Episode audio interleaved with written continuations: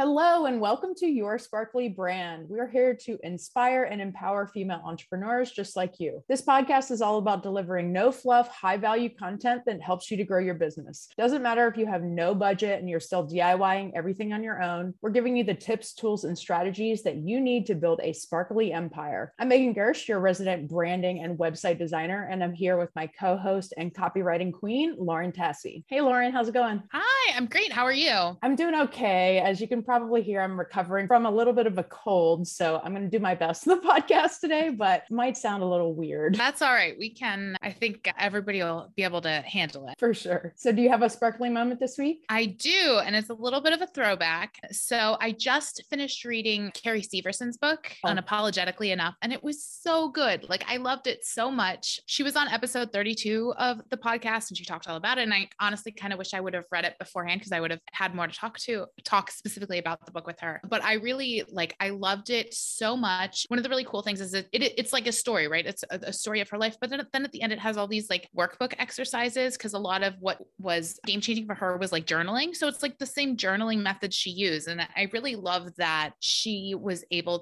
to like do that. I feel like more of these like self empowerment books need actual like, you know, like activities, like not just like, oh, let me try and figure out how to do it. So I loved her book. If anybody's curious, they should definitely go check it out. The way she talks about like burnout and her whole story for getting out of that just like was so inspiring. So I'll put a link to the book and the episode that she was on in the show notes. Awesome. Yeah, I can't wait to read it. I always like, I feel like I always get overwhelmed by journaling. Like it has to be like this big, complicated thing. So maybe that would help. yeah, I think, yeah, I think it's definitely like break it down into little stuff. Yeah, definitely. What about you? So I have been able to go to two different in person events this week, has which has just been so amazing. I've gotten to meet friends that I have met via the internet and have never met in person before. So that's like always super fun. And this event that I went to yesterday was called Collab Fest, which was put on by a company called Stan, who I'm an ambassador for. And yeah, it was just really fun to like hang out with other creators, make some content, and just like, you know, nerd out about TikTok and about video content. And, you know, I feel like I'm still very much in the beginning of like making those types of friends, like in real life, just because like I feel like there's not that many people in my kind of close circle that do that kind of work. So it's kind of refreshing to chat with like, you know, like-minded people in that way and just like chat about like what they've been testing, what they have been seeing on their social media and stuff like that. So yeah, that's kind of making me feel a little sparkly this week. That's awesome. Yeah. I mean, I feel like with TikTok specifically and what people do on there, like that is has become its own version of content creation. And that honestly like wasn't popular before the pandemic. So there haven't really been events up until recently. So it's kind of cool that that it's this like new frontier that also you now get to like experience in real life.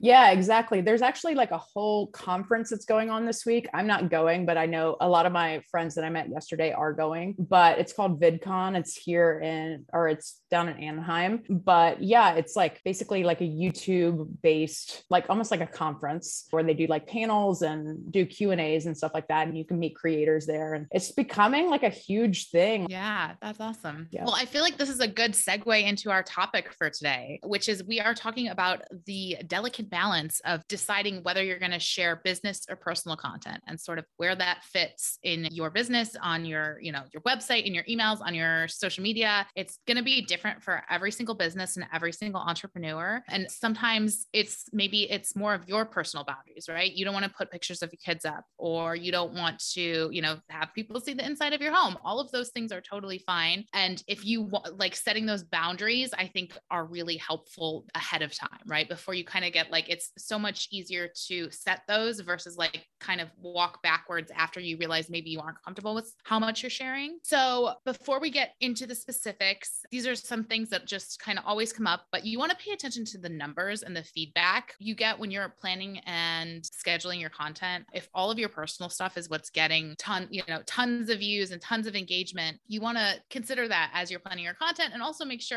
that it's not totally sidetracking what you're trying to do with your business. So pay attention to the numbers there. And then when it comes to how much you should share, think about your industry, right? Like if you're a doctor, you probably want to keep things pretty professional. Where if you're an artist or a content creator or something, you get to be have a little more fun with it and not worry about sort of turning off potential customers because you are in an industry that is very buttoned up and formal. Yeah, definitely. And I think like when I take a look at people's accounts when I'm doing like account audits, I either either see people are doing way too much personal content or they're doing not enough. So it's really about finding that balance. And in general, I like to recommend to clients that you use that 80 20 rule when it comes to, you know, sprinkling in, peppering in that personal content. I mean, ultimately, people want to get to know you, right? Like they people buy from other people. They want to make sure that the person that they're giving their money to, they align with like on a, you know, a core values level and a spiritual level, on an emotional level. And the, one of the ways that you can do that is through sharing personal content. So when you're thinking about what personal content to make, I always like to pose the question what type of value is this going to bring to your audience? So like is this going to make them laugh? Is it going to give them some kind of like look behind the scenes? Will they get to know your perspective on something? And is it something that they would resonate with? Like is it something that they will watch and be like i feel so seen right now. So thinking about those questions as you kind of plan out your content and kind of strategically pick the pieces of personal content that you want to share with your audience. You mentioned the 80 20 rule. Is that 80% business, 20% personal? Yeah. And I would even sometimes recommend that it be a little bit less than 20%, to be honest. Like even like 10%, I think is sometimes fine in some cases. Again, this is going to depend on like what your business is and how relaxed your brand personality is as well. Just because if you have a more relaxed type of brand, like more personal content might feel right. But then again, if your business is a bit more buttoned buttoned up, then, you know, you might want to stick to just like educational kind of style content. When you start creating personal content, it can really help to humanize your brand. It can really help to draw the right people to your brand as well and repel those people that you don't really want in your business just because ultimately your audience wants to see themselves in you. If you can show that you're you're like this person's just like me, like that is something that people are going to be drawn to right away. And when it comes to TikTok versus Instagram, TikTok in general is just way more relaxed. It's very natural when it comes to getting to know the creator. There's lots of these kind of vlog style pieces of content on there where basically people will take lots of two or three second clips and kind of cut them all together, essentially like take the viewer along with them in their day. So it's it's very very casual. One other strategy that I wanted to mention also is that a lot of creators leverage what they call collabs. So essentially they will meet up, they'll make content together, and it's really fun as the viewer to like watch two of your like to watch two of your favorite creators like creating together. It's definitely like a moment that helps to stop the scroll. It like helps to keep people engaged, especially like you can even use this strategy too for educational content if you wanted to, but like asking each other questions if you wanted to, you know, provide value in that way. But when I think of like the types of creators that I think are doing a really good job of this, recently in the last year, I think Mikayla Nogueira has gotten really, really good at this. She is a makeup creator on TikTok. If you're on TikTok, I'm sure you know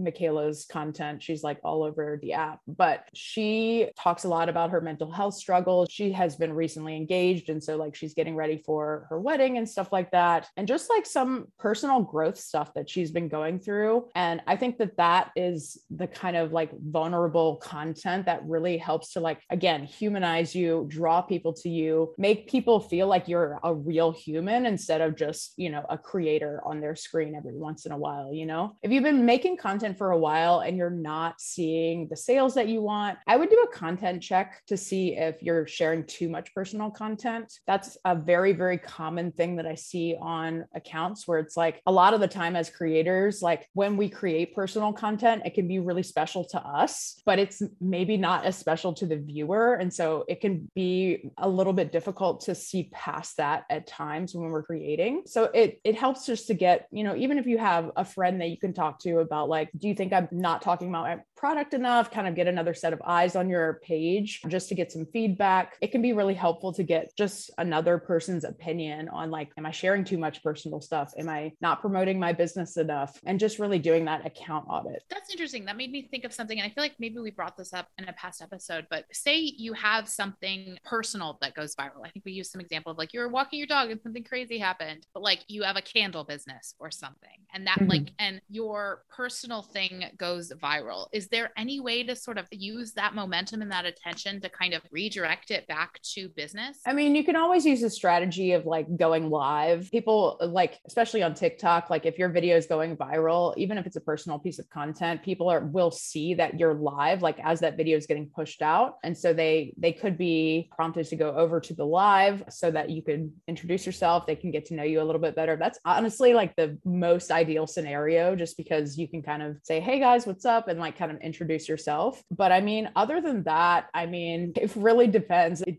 you know, you can always ask the question, do you want to pivot your account? Is this something that you really want to lean into? Yeah. Uh, just because it, I mean, if you found a winning formula, you know, you can you can certainly make the decision to kind of pivot and lean into that more. Yeah, the one of the interesting things, like I guess what stands out for me, just as somebody who's not who doesn't use social media for my business, is I think that there's, and again, more so on Instagram. I haven't been on TikTok lately. There's sort of like I think there's like maybe a gray area I see sometimes that I think really works. Like when you see people just like straight up like posting advertisements and stories, or it's like you know, here this program's open, go get your spot now. I just I just feel like everyone, including me, is just immediately not watching that, right? Because it's so business focused, it's so sales focused. But when somebody jumps on and maybe talks about what was they were going to post in these very expertly presented slides that are basically just a sales page and an Instagram story, I feel like that is so much more effective just from the user end, you know, sort of that gray area where it's like, here's something that happened today that also I can kind of tie into the product I'm selling. Yeah, a lot of people do use that strategy, especially on Instagram, where it's like, even if you're just like taking a casual selfie or something like that, just because that visual is going to stop the scroll more than like a blatant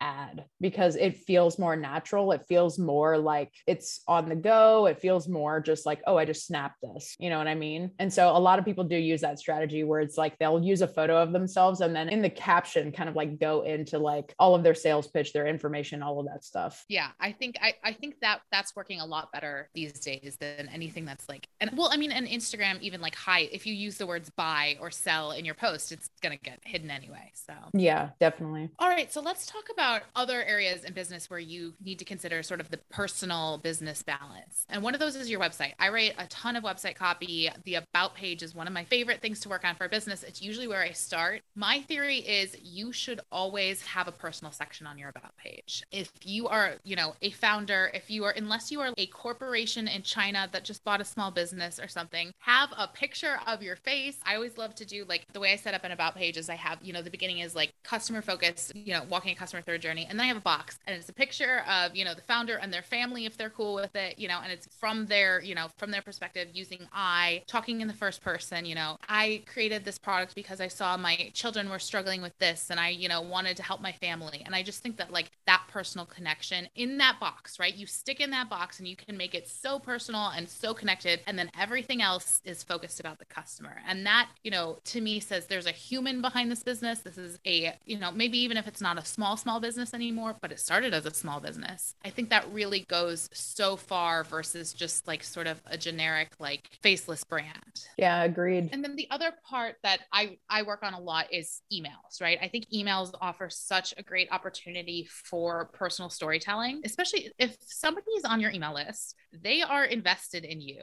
They are reading what you're writing. They it's much more intimate than social media, right? You're showing up in their inbox. I've always called it like the living room of the internet, right? If they're they're inviting you into your inbox. So I think there's a great opportunity for storytelling in there. And it also like then you've got something to write about too because sometimes coming up with those emails can be hard. So tell a story about something that happened to you. Like make it a compelling story. We as humans love stories, right? It keeps us engaged. You just want to make sure it always relates back to your business in some way. One of my tips for that is to make sure you have in the subject line it's clear that it's a story, right? Because I think that's going to get more opens, that's going to get more intrigue. So you like can't believe this happened can't believe this happened the other day dot dot dot or something, you know, just something that opens that curiosity that says, "Hey, you're going to be entertained here. This is not a sales specific email." And then the other thing is to make sure you have a CTA at the end of your email and it doesn't have to be, you know, buy now. It doesn't have to be go to the website. It can be like reply and tell me about a time something like this happened to you or want, you know, want to discover more, try this. You know, there's so many great ways to sort of add that personal element, but still relate it back to your business and email, just because that is a more intimate setting than social media. Yeah. I mean, I can tell you some of the